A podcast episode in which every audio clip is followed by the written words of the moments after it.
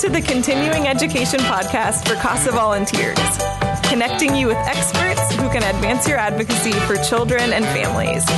I'm your host, Maggie Halpin, and this is CASA on the Go. Welcome, y'all, and thanks so much for joining us for this episode of CASA on the Go. I'm really feeling so lucky today to be joined by the wonderful Alejandro Victoria who is um, the director of volunteer admissions at CASA of Travis County here in Austin. And Alejandro has always been someone who has just really inspired me um, for as long as I've been with CASA um, because of the passion that he brings um, to the work that we do. So I'm so thrilled to have you um, joining us today. Thank you, Margaret. That's so sweet. And well, I'm excited to be here. Thank you for the invite. Awesome. Well, we are going to be talking through just kind of some of the connections between what is unfolding around our country today and how it relates to our advocacy, um, you know, within the child welfare system and with the children and families that we're working with. So um, Alejandro, before we dive in, dive in, I'd love to invite you to share just a bit about your background and your role with CASA um, with our listeners. Yeah, so I have been with CASA now of Travis County now for the past five years and some change, you know, um, and prior to that, my my sister actually used to do diversity work and worked at CASA prior to me. Um, she was here for three years and then I jumped on board and have been here now for five years and some change. So um, I've been a supervisor, so I've worked with volunteers on cases. Uh, I've managed those supervisors and then have now been in this role for the last uh, year and some time. Awesome. Um, uh, and yeah, thank you. Thank you so much again for, for making the time for this conversation. Um, I know that something that you've played a big role in, um, at CASA uh, has been in proactively creating spaces for really just rich dialogues and training opportunities around the power of culture and how culture is so connected to our work as child advocates. Um, and I had the wonderful pleasure of going through a two day training that you co facilitated a couple of years ago called Knowing Who You Are, which um, for anyone who's not familiar with it, it's a training for child welfare professionals that's really focused on the importance of understanding one's own racial and ethnic identity and story. Um, so, could you talk about why it's so important that we as CASA advocates have a strong understanding of our own racial and ethnic identity um, as we work with the children and families that we're serving? Yeah, uh, uh thank you so much, Margaret, for asking that. And for me, it's it's about having this conversation about race, right, and being able to have those conversations is key. And I think it's one of those topics that a lot of people tend to not want to talk about, or it makes them feel uncomfortable, or it makes them, um, they don't know how maybe how to relate to that topic, right? And I think one thing to remember is to have that conversation. If you can talk about race, um, in general, about either your own identity or, um, the work that we're doing specifically, I think that's that's key, right? And so I think in a lot of those trainings or that um, space is being able to have these conversations, being more comfortable, right?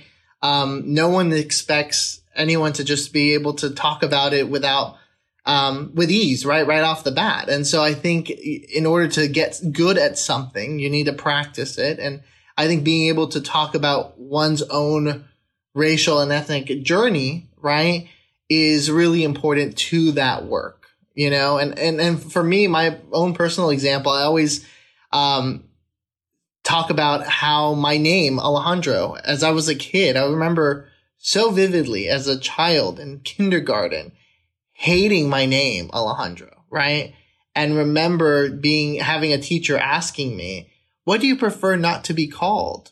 Right? Wait, she asked, what do you prefer to be called? And I thought in my head as a kindergartner, oh, she's asking, what do you not want to be called? And so I said Alejandro. And I remember as a, I remember that memory so well as if it was yesterday and I was a kindergartner, right?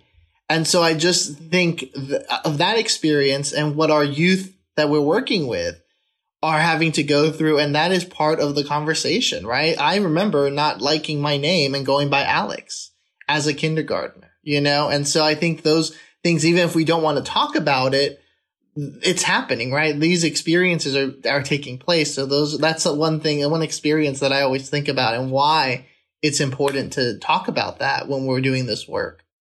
Yeah, that's a really um, powerful example of how we kind of like navigate just everything, all the messages that that are surrounding us, and how kids are navigating that and, and making meaning of that. Same things, yeah. I mean, as a child, I, I remember that, and so if I remember that as a as a kindergartner, I'm sure our kids are also going through similar things of identity and uh, you know, making you know making sense of it all, right? Yeah, yeah. So, um, speaking of how we support kids in kind of having conversations around um, identity.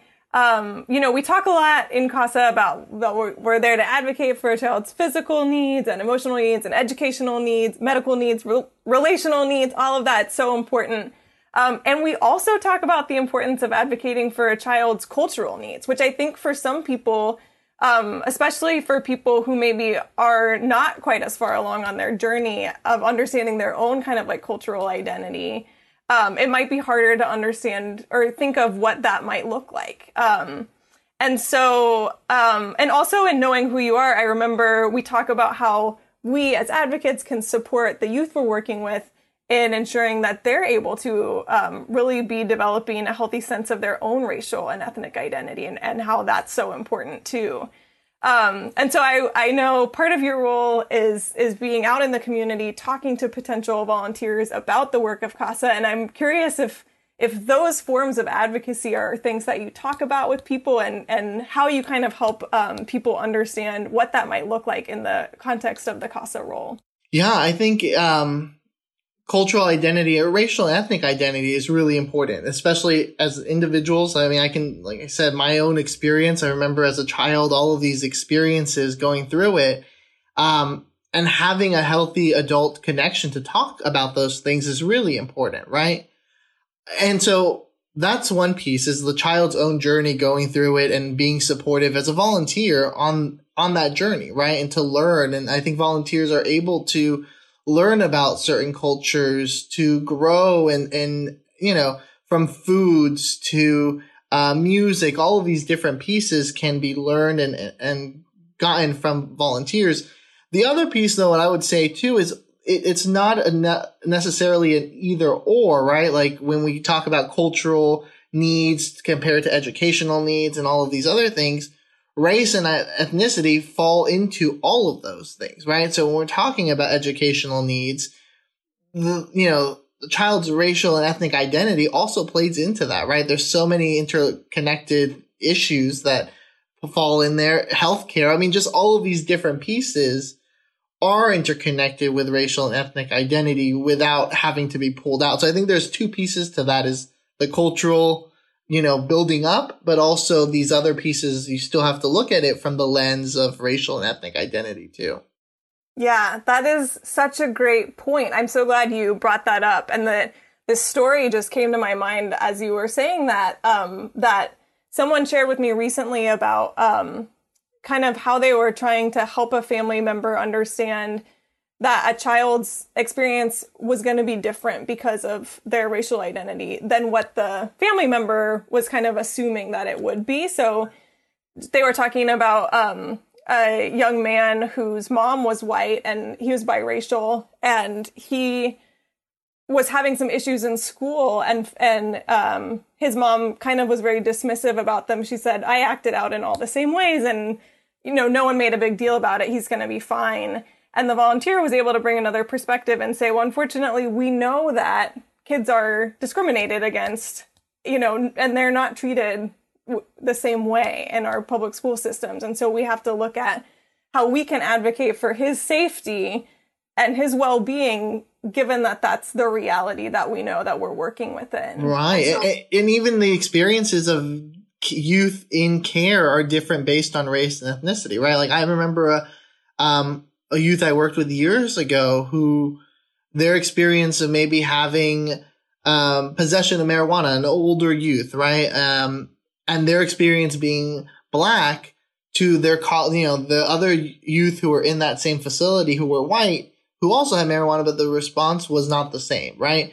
So these teenagers are even experiencing those things that we're talking about um, at a glo- at a national level. Our kids are dealing with that regularly, right? And so being able to have those conversations is really important. Yeah, absolutely. And something else you brought up, yeah, you just in talking about how um, race is so interconnected to everything that we're experiencing in our lives. And, you know, there's so much unfolding right now in our country around the struggle for um, racial justice and racial, racial equity. Um, and we're just seeing this urgent, you know, national push for, um, for our country to reckon with the reality of pre- police brutality, particularly against, um, you know, black and brown communities, um, right at the same time as as we're all experiencing this ongoing coronavirus pandemic and seeing the ways that it's disproportionately, you know, having these devastating impacts on communities of color. Um, and that's true here in Texas. And so I'm wondering, you know, what connections um, you are seeing between our child welfare system and these, you know, national conversations um, that are happening around racial equity right now? Yeah, I, I think one, a lot of people, what I've noticed, a lot of volunteers or a lot of people maybe even listening are thinking to themselves, what can I do? Right? What power do I have in, in this mess of this world that we're in right now? Right? And everything that's going on. And the thing I always tell people and what we've seen is you you know you're part of the child welfare system. The child welfare system is a system. It may not be the um, the justice system. It may not be the educational system, even though it interacts with those as well. The child welfare system in itself is its own system, and CASA volunteers and CASA programs have the ability to really make a huge impact and a big change in a systemic way, right? In a way of making system changes. And so, you know, when I talk to volunteers, when I talk to staff I talk to a number of people, what an amazing opportunity, right? To really be on the ground in a case in the life of someone and making that difference um, and navigating a system that sometimes can be Uh, you know racist right it's an institutionally racist system so how do we undo that how do we break the those cycles and I think CASA is part of that equation, right? CASA can be used to do that. And so I think there's a lot of mirroring in the eh, move movements of how do we make systemic change, right? Because we can make changes in ourselves, but how do we do it? And I think being a CASA or volunteer is a huge way of making that happen. That's beautiful and, and gives me hope. Um, right. I mean, and we need that in our lives right now too, right? Like, where do we go from here? And I've just heard a lot from different volunteers of this is how I can make a difference and in this system, right? Yeah. Yeah. And another thing that comes to mind too, um, you know, is just thinking about how everything that is happening right now, it's a lot for us to process as adults. And so, we can only imagine that it's a lot for young people to process and even more so for young people who are already having to process the experience of being involved in the child welfare system. And so um, I think for CASA volunteers, you know, you kind of mentioned this as we first started talking, but it can sometimes feel like intimidating or just difficult to know how to talk about these kinds of things. Um, like in terms of the pandemic and how it's harming and you know hurting communities um, and how scary it is, or or just what's what we're seeing with um, the Black Lives Matter movement and the struggle for racial equity. Um, and and so I'm wondering, I'd love to hear your thoughts about positive ways that CASAs can check in with kids about you know what's happening right now and just touch base with that child or, or teen about how they're processing all of this and and how they're coping. Right. I I think it will vary a little bit based on age, right? Like kind of the, the maturity and, and and just the child in general, right? And that's the beauty of CASA. We know specifically the, the child that you're working with. But I will say I think being 100% honest is really important right? Um, like I said, as a child myself, I remember all of these thoughts and these influences that made, that shaped who I was and my own racial and ethnic identity. So kids are not necessarily gonna like, oh, I don't want to talk about, like, they're, they're seeing it. They're already forming their own thoughts. And so really it's not so much on the kids getting to feel comfortable about talking this. It's about us being comfortable to talk about this, right? And I go back to the earlier part of that's why it's important for us to talk about race and ethnicity, even for ourselves and whatnot. Um, and so one of the ways I would definitely say for volunteers or staff or to just talk with other people to about this topic, right? Practice having those conversations because kiddos are are wanting like not wanting but they're talking about this themselves. They're experiencing this themselves. It's not just talk, it's experiences. And so how do we be willing to engage in that, right? And we have to get over our like discomfort. We have to be uncomfortable if that's the case and then have this conversation. And I think the number one thing is checking in, right? I, you know, in this time right now, even as adults, checking in with one another has been helpful. So just check in with the kids too and see how they're doing. And listening is is key. So yeah. Wow, that's great advice. Um yeah, just being willing to practice and and uh be willing to engage through our own discomfort if that's what's coming up. Um Awesome. Well, I know that we're only just scratching the surface of all of this, and there's so much more we could talk about as far as what um, what advocates can be doing um, in response to everything that's happening in our communities right now. But before we wrap up, is there anything else you feel like um, CASA should be thinking about right now in this time in their advocacy or in their role? Yeah, I, I would say the number one thing is, you know, it, all of this talk is a journey, right? We just scratched the surface in, in 15 minutes or so, but I, you know, the number one thing about going on a journey is deciding to go on that journey, going and willing to move on on that journey. And so, um, as people are listening, I've been saying to a lot of people, if you were to want to learn how to play the piano, you're going to have to practice, right? And you're going to make mistakes. And so if you want to be anti-racist and if you want to work on these things, you have to practice and you have to practice that and you're going to make mistakes. So be okay with that. Be prepared to make mistakes give yourself that grace, uh, but don't shut down and not move on on that journey. Continue that journey no matter what. Awesome. Thank you so much, Alejandro. I so appreciate your time and, and wisdom around these things. So thank you thank so you, much. Margot. So good uh, to chat with you. And to our listeners, thanks so much for joining. We hope that you're all staying as safe as possible out there. Um, and join us next time on Casa on the Go.